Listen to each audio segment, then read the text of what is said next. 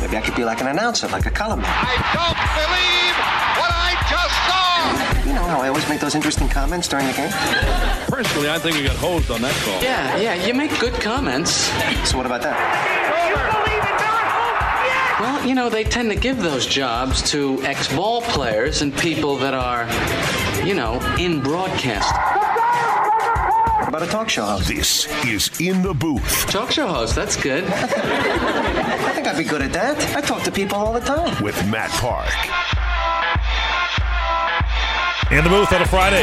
Good to have you along with us. Jam packed coming off the Seth update there. Tri Valley League high school football action. The Bears and Lakers at Chit. VVS Oneida takes me back to my days. I didn't play high school football, broadcast a little bit of it, and uh, played high school baseball, and those, those were our opponents. Chit, you played Oneida, Canastota, Holland Patent, BBS, Camden, New Hartford, Notre Dame. That was kind of an expansion, but good to have those uh, eastern uh, burbs and out into the rural country there on uh, on the big show. Hope uh, Seth and Julian enjoy their trip to uh, Chenango tonight. Bears okay, Lakers strong as always, and uh, high school football gets the weekend going. No Syracuse football this weekend.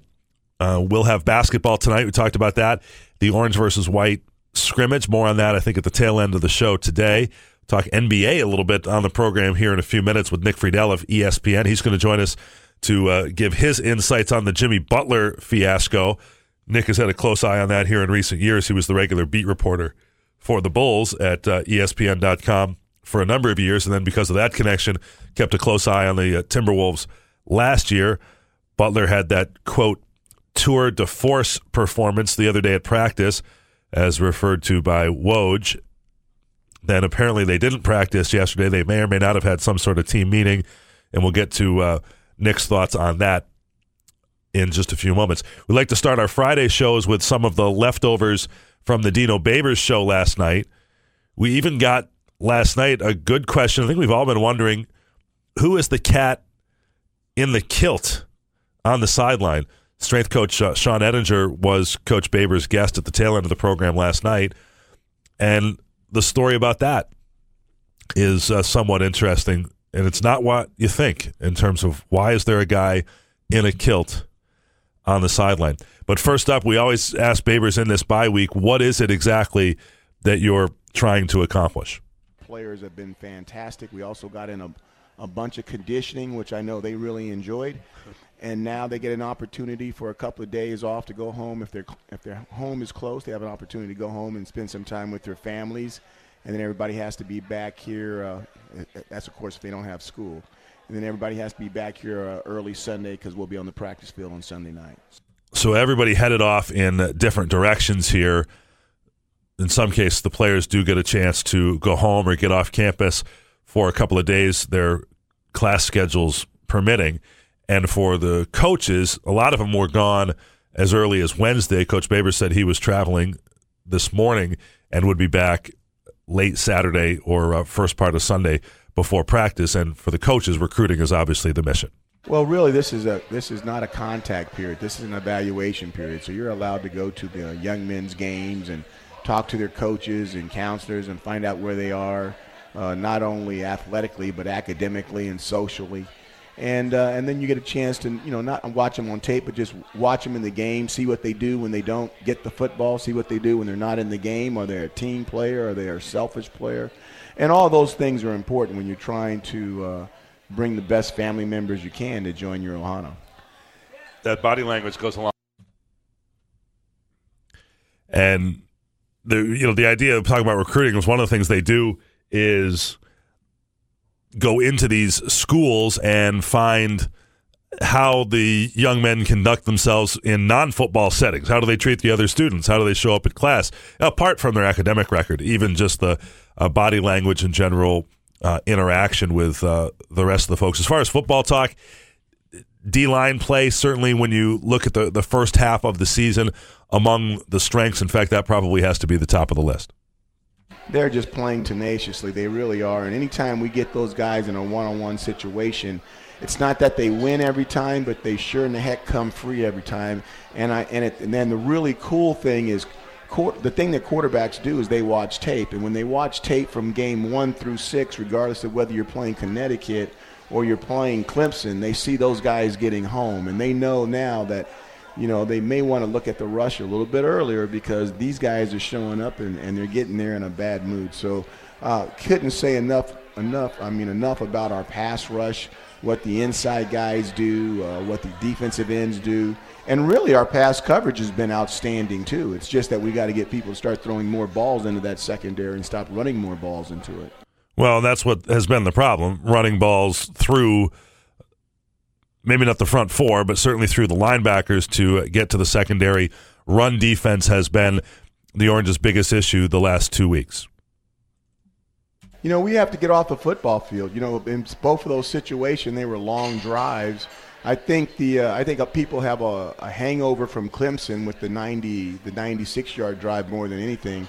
I think when you look at our defense, if I'm not mistaken, there were like two field goals from over 50 something yards that that scored points for Pitt. And you know, and I know we kicked one as well, but that's not normal in a college football game. So you take those six points off the board and and then take the uh, seven that the offense gave on the fumble, scoop, and carry. I mean, that's 13 point swing, and you don't even go into overtime. And you can say, well, if if and nuts and all that other kind of stuff. But I think the biggest thing is is that we just can't stay on the football field that long. It's it's really demoralizing for guys to have long 10 play drives against your defense, whether they score or whether they kick a field goal. We need to try to force the issue a little bit and get off the field a little bit faster and they had been getting off the field with outstanding third down defense in the early games, not so much against Pittsburgh.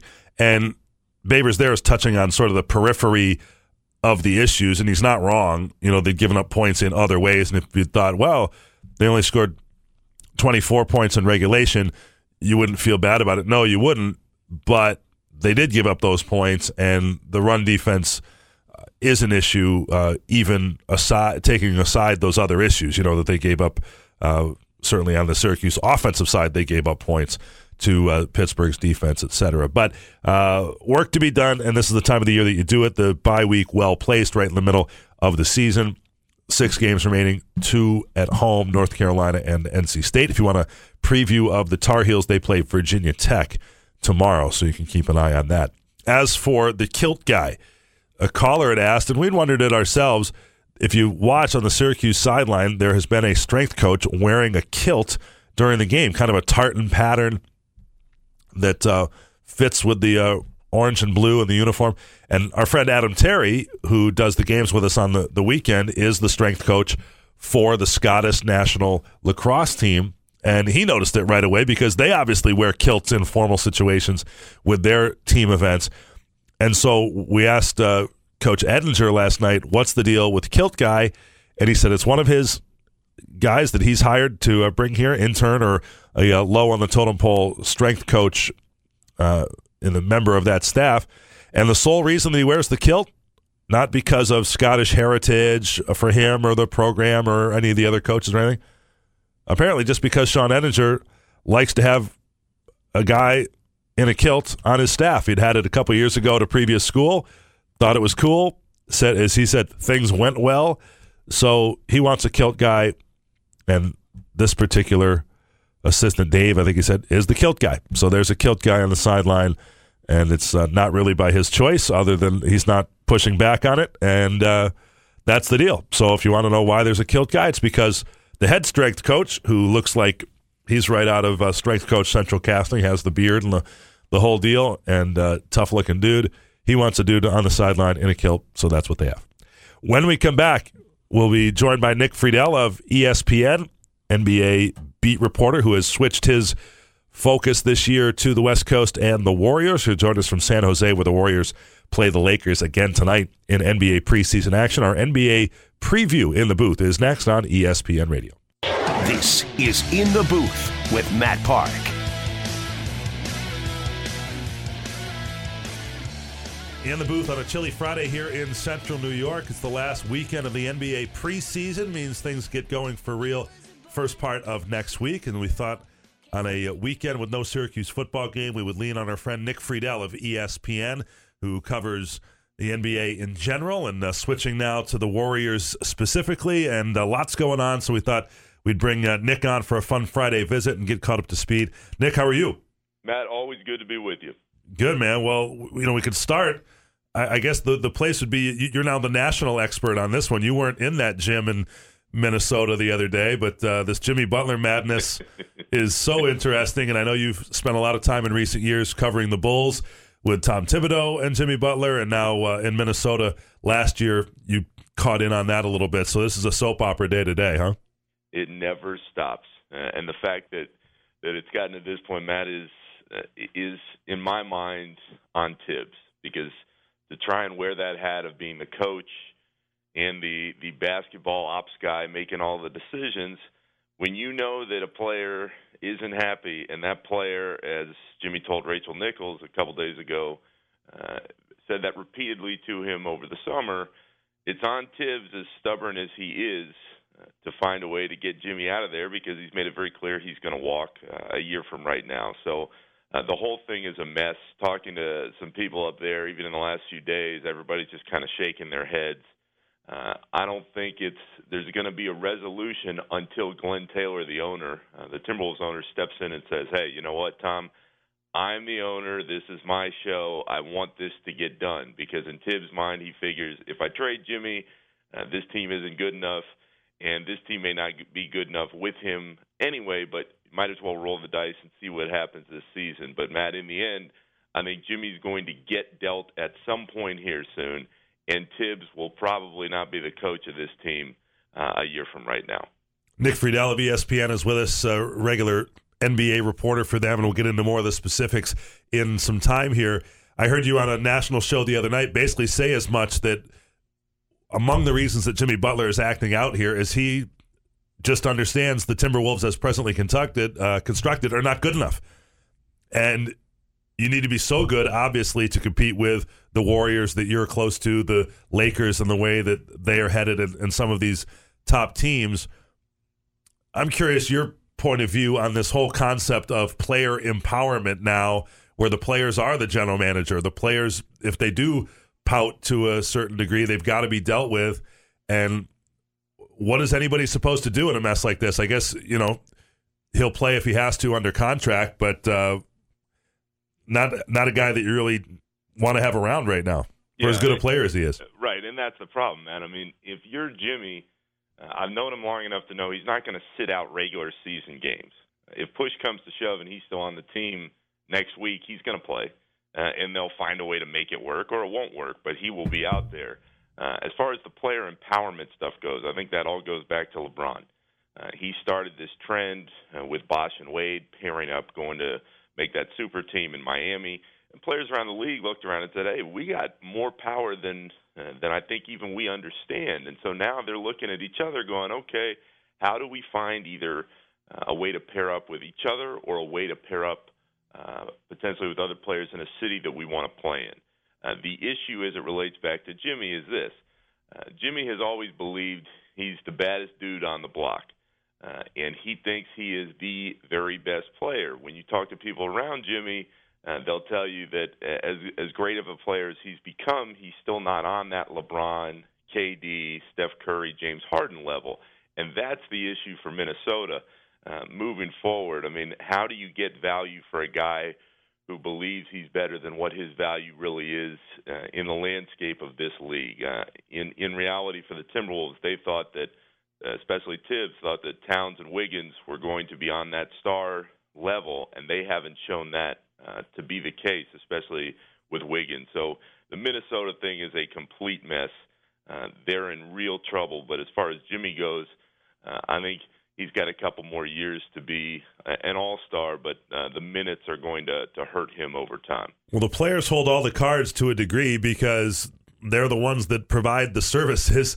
It's just uh, Right. incredible to, to watch from afar, and it puts the owners in a tough spot. They're still paying the salaries and the bills, and until that stops, then uh, I don't know what the consequences are going to be. You would appreciate this, Nick, that every day when I walk into our office at the uh, ACC network, we do have a picture on the wall. It happens to be Jonny Flynn driving right by Jimmy Butler on, on his way to the basket. So th- there was a time when uh, Jimmy Butler was not a household name and, and uh, not uh, an NBA superstar. That part of it, you know. I was going to say that's a, that's also a reminder that you got to draft well, Matt. No matter That's right. what. Uh, you can talk uh, all about building rosters and, and finding ways to bring guys together, but if you you're drafting Johnny, as much as I love what he did at Syracuse, and he misses in the NBA, and, and you could add Steph Curry, well, you're going to have a problem. Whoops. Speaking of uh, Steph Curry, that's your new gig now. They're moving you guys, our friends of the show, Dave McMenamin, back to uh, L.A. to cover the Lakers again now that they've got LeBron, and you're out on the West Coast. So all the power headed that way is you- you'll have a, a front row seat to the Warriors, and I'm thrilled for you guys because uh, that's the hottest thing going on in sports right now, and the Warriors have the new building coming and all of that. What do you expect from that show over the course of 82 games this year? Uh, it's incredible. Uh, and Dave and I are texting each other every day, Matt, going, I can't believe that this has actually happened because it is pretty awesome. Uh, as far as the Warriors go, if they stay healthy, nobody's beating them. Uh, the talent on that team is overwhelming, uh, and that was without DeMarcus Cousins. Uh, and he'll come back here at some point in the next few months, and he'll just give them another added dimension. So uh, they are that much better than everybody else, and just on a personal level, being able to cover them on a day to day basis, I mean, they're so easy to deal with. They actually enjoy uh, speaking to the media. Steve Kerr uh, is one of the most laid back coaches I've ever been around and, and doesn't mind talking uh, for a few extra minutes every day. I mean, it's it's a very fun atmosphere, and I know there are a lot of fans that say, "Oh man, here we go again with the Warriors. They're going to win." Uh, at some point here soon, especially uh, this upcoming summer with Kevin Durant, will he stay or go? Klay Thompson, will he stay or go? Things will will change uh, as far as how the league's uh, hierarchy is constructed. But right now, I mean, the Warriors are on top, and, and they plan to stay there uh, at least for the next couple seasons, going into the the Chase Center, that new arena you referenced uh, next year. They'll say they can't go on forever just because of the way contracts are constructed, but it seems like everybody there understands how unique a deal they've got, how much fun they're having. And Steve Kerr and Tom Thibodeau have to be pretty far apart on the uh, NBA coach spectrum, right? I, I would think, as far as the wear over the months long seasons, that uh, Steve Kerr is a lot more fun to be around. Yeah, case in point from uh, from this afternoon, you've got Kerr who had a practice at Stanford uh, last night, and he decides, you know what, I've got a veteran team; they know exactly what they're doing. Uh, we're going to cancel shoot around. Matt, in the now almost seven years I've covered Thibs, uh, he's never canceled a shoot around. There's a shoot around before every game that's not a back to back. So, uh, yeah, there there are a lot of reasons why uh, Kerr has found his rhythm with this team, and and the key, you know, you can have the players, and you're always going to need the players and the talent to win uh, in the NBA. But the coach has to be able to hit the right buttons and pull all the strings, and Kerr has found a way to do that uh, in the last few years, and that's why they gave him the the massive contract extension that they gave him uh, over the summer. Our guest is Nick Friedell of uh, ESPN. You can read him on ESPN.com, see a lot of his coverage on uh, TV, listen to it on the radio, following the uh, Warriors now this year most closely, but uh, the league in general, and, and certainly on top of what's happening down the coast, where, as we mentioned, the Lakers have a new guy named LeBron James. And, you know, this year alone is not why he went there. He's obviously trying to gear up a team that can compete with the Warriors in the next couple of seasons. But what's realistic, aside from the sideshow, to expect out of that bunch this year? Yeah, yeah, man. I, I watched that game, you know, the preseason game against the Warriors the other night in Vegas, and I'm going, well, just how good can this Lakers team be? Because the hype is certainly there. I mean, uh, as far as preseason games go, the other night that place was rocking. Uh, but I don't believe the Lakers are going to be that good this season. And what's stunning to me, having watched LeBron and covered him the, the last few years, is that he would take essentially a redshirt year. Uh, because if he stays in the East and uh, the Cavs make a couple moves, I still think even this year uh, they have enough to go uh, and knock off Boston. In the West, I, I think they're going to get in the playoffs, but I don't think they're going to go too much farther than the first round because the rest of the pieces just aren't ready to play at that kind of level. What are you going to get with Lonzo Ball, with Brandon Ingram? Uh, what happens with guys like Rondo and Lance Stephenson and JaVale McGee? I mean, who knows how that's going to all come together? Uh, the one thing to keep in mind always is LeBron is still, still the best player in the league. So he has the ability to lift up the games of those around him – but when you're in a conference uh, with the likes of the Warriors and the Rockets and the Thunder have uh, gotten that team a little bit better than where it was last season, uh, that is a lot to deal with on a regular basis. And I just can't believe that LeBron, who thrives on those big, big playoff games and getting to the finals, would go to a team, even if it is in Los Angeles, in a year where they really don't have a chance to get there again just an amazing amount of personalities on that team. It's just a bunch of spare parts and the best player on the planet in this huge media market and the Lake Show and all of that kind of stuff. It'll be uh, fascinating to watch. And you use the phrase redshirt year. I think the most interesting thing about LeBron is obviously his NBA Finals streak is going to end, and the playoffs are going to be shorter for him. That's going to be the story next year at this time when we're going to talk about how rested and hungry he is, right? Oh, no doubt, no doubt. I mean, he can already call a shot.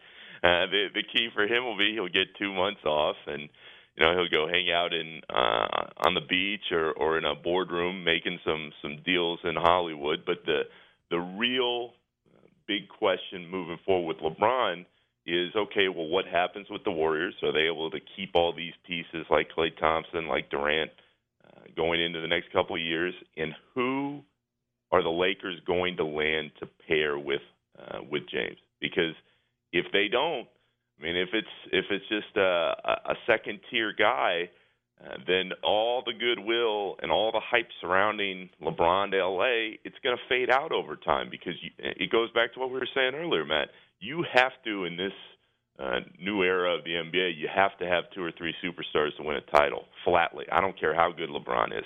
He cannot do it by himself. So if they strike out next summer in free agency, or if they don't land a guy who's at that level, uh, they're going to be in real big trouble as far as trying to to make their way up in the West. So that is the real question, kind of hovering the, over the Lakers and the rest of the league.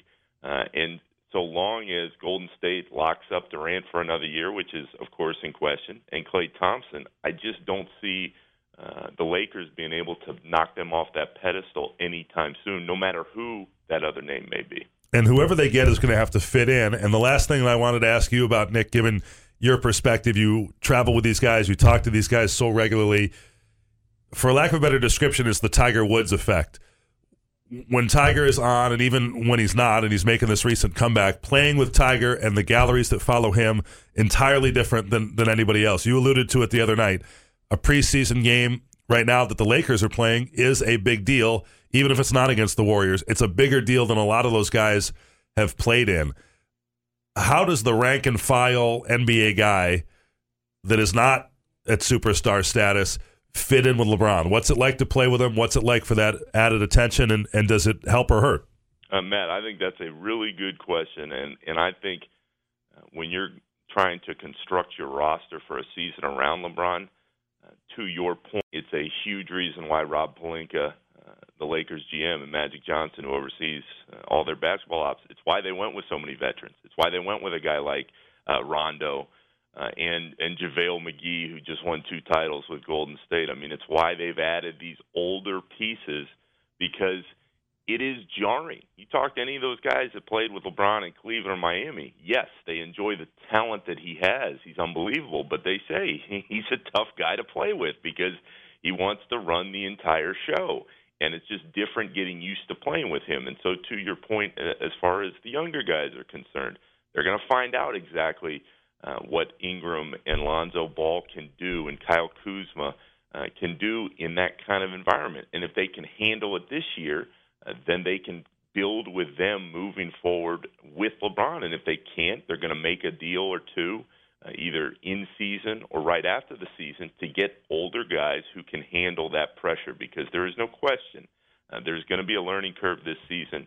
But there is a huge amount of pressure night to night when you play on a team with LeBron James. And if you can't handle it, they better know now because they've got to build for a title uh, in the next few seasons. And if they have guys that can't do it, uh, it's better to figure it out sooner than later. It's like a season long tryout to see who's ready for prime time. It's uh, interesting stuff. And for those of you that are around the NBA day in and day out, uh, the stories that you'll have to tell uh, this year, I think, will be great to read and to listen to. So, uh, Nick, you're awesome, very generous with your time. We appreciate it. Uh, happy for you and your new gig, and wish you the best. Okay.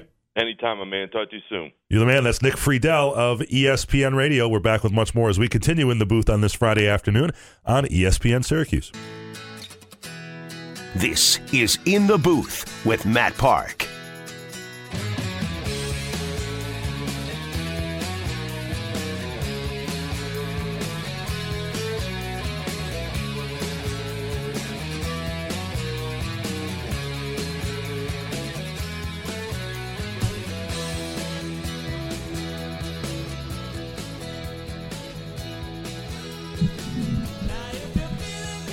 Back in the booth.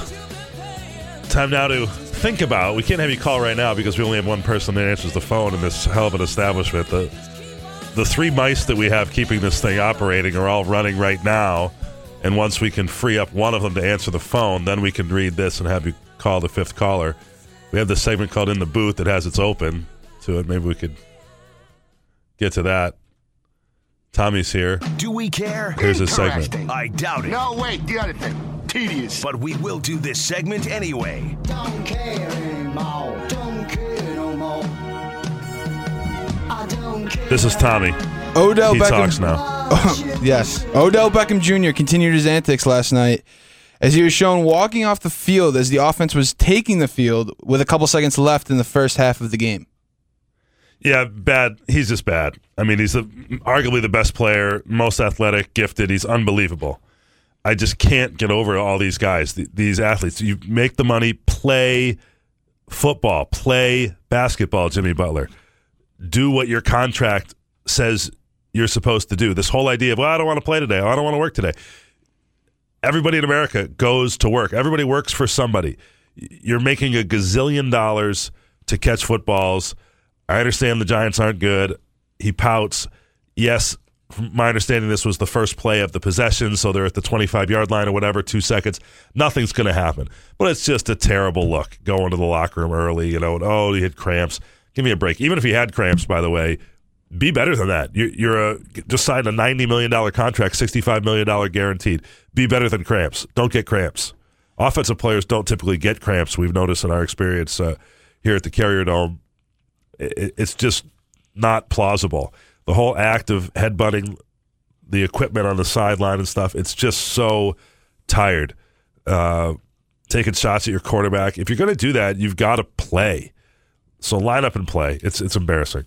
His frustration's understandable, but he's definitely taking it out in improper ways. Well, I love like these guys who throw temper tantrums. We see it all the time.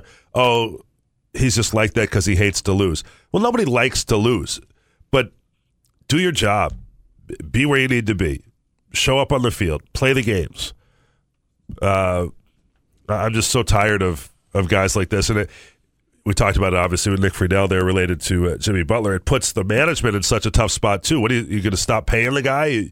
You're contractually obligated to to pay somebody. They decide Earl Thomas with the Seahawks. Well, I don't want to practice anymore. But when the, the transcendent talent sort of they do hold the cards, you know, what are you going to do, do? Walk away from Beckham? I mean, he's probably in terms of the actual gifts and talent, the the best uh, receiver in the, in the NFL. So you're not going to walk away from him. But uh, the Giants have major problems, and they're not getting better anytime soon. Usain Bolt, he he ha- he just recently retired from running for the Jamaican national team. He is now playing soccer for an Australian professional soccer club. He joined them on a trial contract, and, and last night in a pre- preseason friendly, he scored two goals in his first start. My first reaction to this, I know that uh, soccer's always been kind of this passion of Usain Bolt, and he's hinted at it. So is Chad Ochocinco and people like that. My first thought is number one, it had to be really friendly, if you know what I mean, or this is a very low level of play because obviously Bolt is incredibly fast. He's the, still probably the fastest human on the planet or among them. My understanding of his soccer skills are not of professional caliber. So for him to score two goals in a game, they we're either letting him in or setting him up or helping him out, uh, or maybe he's just exceptionally gifted. But I Speed I, kills Matt Park. It does. But this is actually in a sport where it's not like you can go on a straight line and beat everybody to the goal and score. You got to eventually beat somebody on defense, otherwise it's offside. He's also a big dude, and he was he is. He's it- about six five or six Yeah. six. Yeah. He was able to his. I saw the highlight of his first goal, and it was actually pretty impressive. He was able to body a guy and, and get the ball, and then kicked it with his left foot. I'm not sure if he's lefty He or is a righty, left but footer. okay. So he click, kicked it with his left foot, and it looked pretty good. Yeah. Yes. Okay. I know. I my- think if you say know my Bolt could Bolt. score two goals in a preseason friendly, Paulie could score one. Wow. How many No, how many goals did they wow. score? Four. See? That's high praise. I don't know. I'll bet if you went out to the Faith Heritage uh, Manlius Pebble Hill game today, neither team's going to score four. The game's played at a higher level than Australian pro soccer. That's a hot Yeah, take. fiery hot. That is. I I wouldn't even know what to compare it to. Like uh, str- they've got to be like college players, right? That Yeah, didn't I, I'll the guarantee it's not as close to the major leagues as, say, Triple A. single A baseball. Oh, single A, Wow. wow. I was going to say double A. Certainly wouldn't have said triple A. Triple A is like Yes, really, yes. really Yeah, close yeah. to Major League Baseball. Really Yes. close. Double A is pretty close. This That's- might be if you just college. think about level. the- Uh, you're right. It might be college level soccer. Yeah, I think when you think about the number of players that there are in the world and what have you, uh, Australian professional soccer has got to be at a pretty low level. I would assume so. The NBA has contacted Lonzo Ball and are, are forcing him to cover up his Big Baller brand tattoo during games. And this isn't the first player that they've contacted. They also contacted J.R. Smith a couple weeks ago, telling him to cover his Supreme tattoo. Yeah, I mean these guys are idiots with the tattoos to begin with, but uh, I also I, I- I think I would probably stick up for the players in this case. If you're as committed as they obviously are to get this level of tattoo to cover it up because it's not with the NBA's exclusive apparel brand, I think is uh, a bit unfair. Are they putting these guys. over them? Yeah, I would, yeah, I'm sure they've Like got sleeves. s- stickers I and hate, sleeves. Bend on I that to hate wear arm that. sleeve. Yeah, Like when you which go to a almost restaurant. does it almost does as much harm as good because it's still you're talking about it. It still calls attention, even Sure. though you Yeah. can't see the big baller brand. I think people are aware of what the Lonzo Ball brand is. Like you go to a restaurant, you're not like, oh look, did she get stabbed in the arm five times when they make the waitresses cover their arms up with band aids or their neck? You're like, did she get stabbed in the jugular? Well, yeah, it's, night?" it's still bad, right? yeah, you're still looking at it. Yeah. Uh, I'd rather look at a tattoo than a band aid. Sure. I'm not an idiot. yeah to cover it. I think there's probably some extreme cases where Yes, that need to be covered. Yes. yeah, Boingo Boingo probably not quite on that level. Yeah, I'll defend Not- the not tattoo as any days. offensive. I am. I'm all tatted up. I'm a man. Boingo Boingo tattoos. Yes. You, you weren't gonna do if you had a big kiss tattoo or I may get the Swinging Friar next. really. Okay, at my- least that's a cool logo. That might be the next, like the '80s version.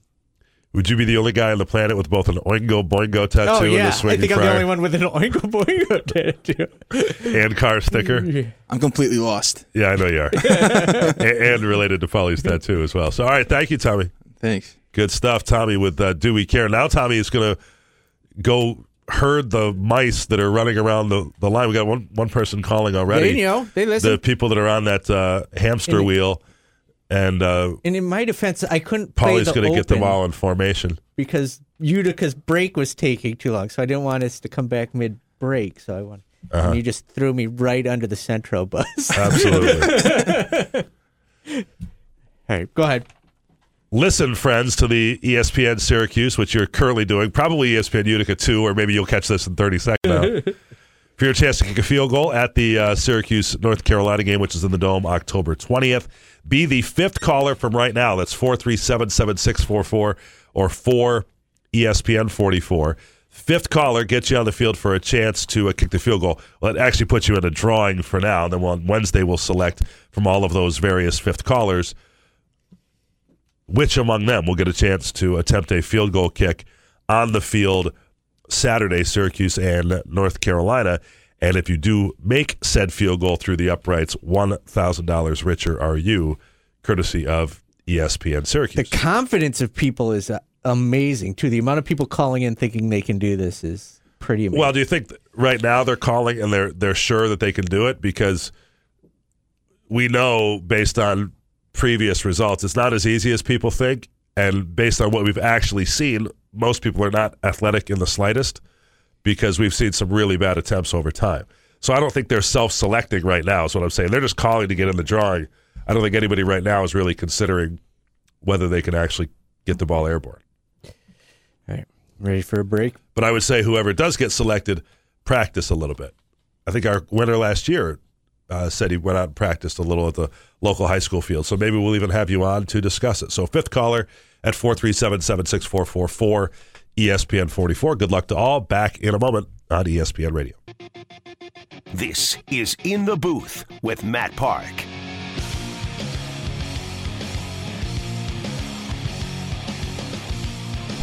We are back in the booth. Just a couple minutes left on the show for this week. Back on Monday.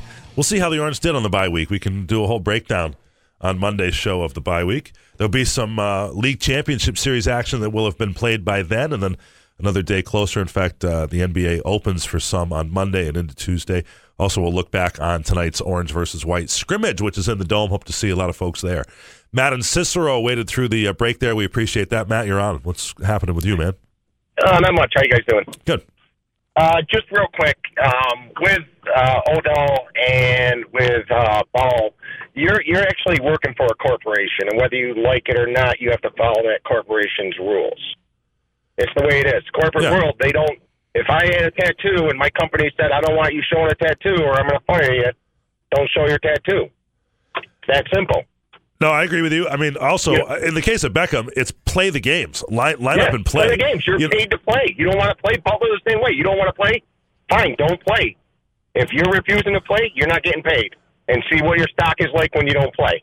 No, I'm totally with you, Matt. I, uh, slightly, we're splitting hairs here. We're talking about two different things. My thing on the tattoos, I, I totally agree with what you're saying, and that would be my stance too. Except I might be a little more lenient on this particular one. I mean, the, it's not like all tattoos are banned. The the reason these are banned is because they compete with whoever has the contract now. Nike wants, or- yeah, Like No, I I, can't use another company within my company. I can't go and get outsourced to who I want. I have to use who they want right. because my corporation pays me. If you don't want to work for the corporation, go play overseas. Hundred percent. They don't pay like that overseas, so that's the, the right? trade-off it's that everybody's choice, making. but it's a choice. It's not a right. It's not like they have the right. It's a choice. Preach. You nobody said you have to play professional basketball. You want to. Testify. Play by the rules. You go, Matt. All right, good stuff. Appreciate the call from uh, Matt and Cicero. I'm with you. I mean, that you could say that all the time. I, th- I think when it really comes down to it is this whole and the Jimmy Butler deal in, in Minnesota is going to be a good example. That is a test of wills. Butler versus Thibodeau and team management. Minnesota, their incentive for moving him would be to get something instead of just letting him be disgruntled for a year and then walk away at the end of the year. So they may play him through a little bit and then kind of split the difference a little and get to the point where they can get something from him on the on the market once uh, teams over the course of the season it, it shakes out who could use him before the trade deadline. You know, for the postseason. Jimmy Butler's obviously a really good player, but he's not as probably as good as he thinks he is, and he does have a contract to play the games. Like he's required to play. That's his his job. So who's going to step up and hold him to it is the question at this point. Do you think he'll he would potentially go out and not and play his hardest? Like, would you expect that from a Uh, possibly, athlete? yeah, sure. Well, what he showed in this practice stunt the other day, you want to say, well, well, Gio, you could go like that all the time, and I think what his point would be, yeah, we all should be able to play that hard. And what he was kind of calling out the superstars like uh, Karl-Anthony Towns and Andrew Wiggins for not playing hard all the time, and that's a shame. Every professional athlete should be giving effort all the time. That's what you're getting paid for. But it does lend into this thing. Well, oh, when you really turn it on, then look how good a player you are. And that's partly the coach's job. It's motivation. It's why on the second night of a back to back, teams aren't as good. And uh, sometimes you've got more to play for on any given day. It's human performance. We talk about that all the time. And that's why it's going to fluctuate from uh, one day to the next. But I think obviously Jimmy Butler's probably not a guy you want on your team. Certainly not a disgruntled Jimmy Butler. And who knows what the team that gets him is going to get. If he up and leaves to the Heat right now, are the Heat really any better? They might have him happy, but they might not have the other pieces either.